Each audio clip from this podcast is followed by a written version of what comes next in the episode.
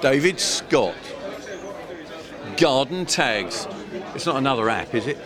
I'm afraid it is, yes, but unlike any other. Why is it unlike any other then? So Garden Tags is a brand new social network dedicated to gardening and gardeners. There are other apps out there that serve the gardening industry, but what is different about Garden Tags is that it's social by design. It is a social network. So it's like, first and foremost, like Facebook for gardeners. It's like Facebook and like Instagram combined for gardeners. So what we're finding is that professional horticulturalists are using Garden Tags as part of their digital marketing mix. So they'll tweet on Twitter, they'll post something on Facebook, and then they'll post something on Garden Tags as well.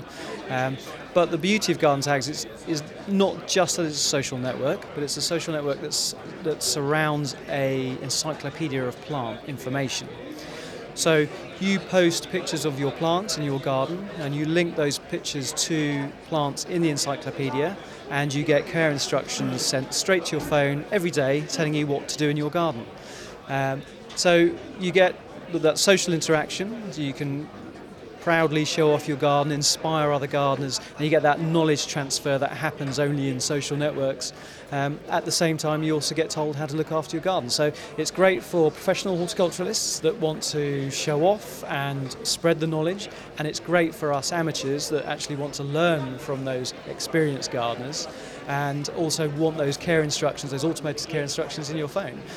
So what happens if I've got a plant in my garden that's appeared and I think, I don't know what the hell that is. I really don't know what it is. So I take a picture of it and then put it on, yeah?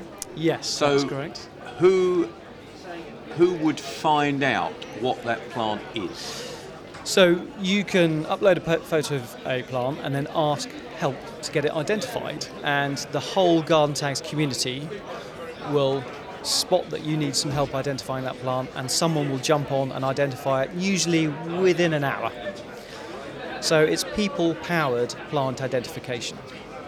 What happens if you could end up, though, with three people thinking they're all different plants? Well, you do. You get some interesting debates. Sometimes, the photos aren't very clear, or the plant is quite an obscure plant, and you get some really interesting debates in the comments underneath that image about what the plant is.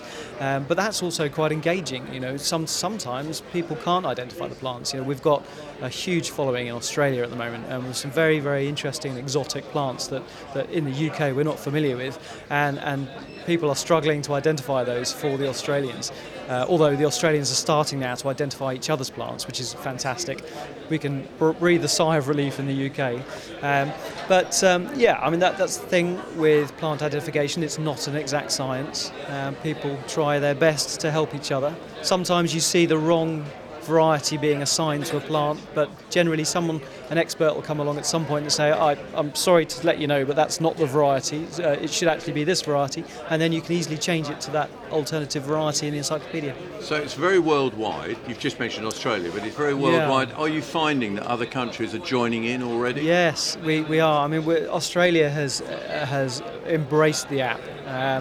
It's currently most active in Australia because obviously it's the middle of the summer now for the Australians.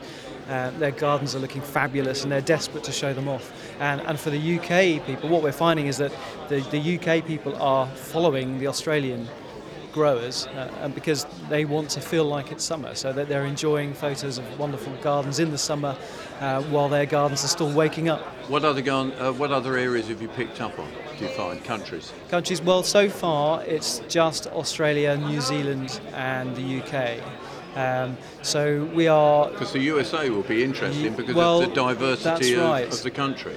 And that's one of our challenges. In fact, that's why we've held back so far from going into the USA, because it has such a broad range of growing zones.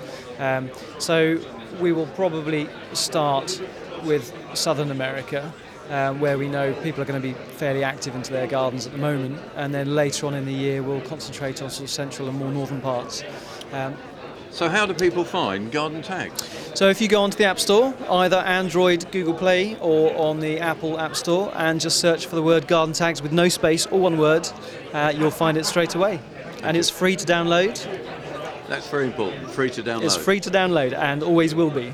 Thank you. That's David Scott from Garden Tags. Thank you very much.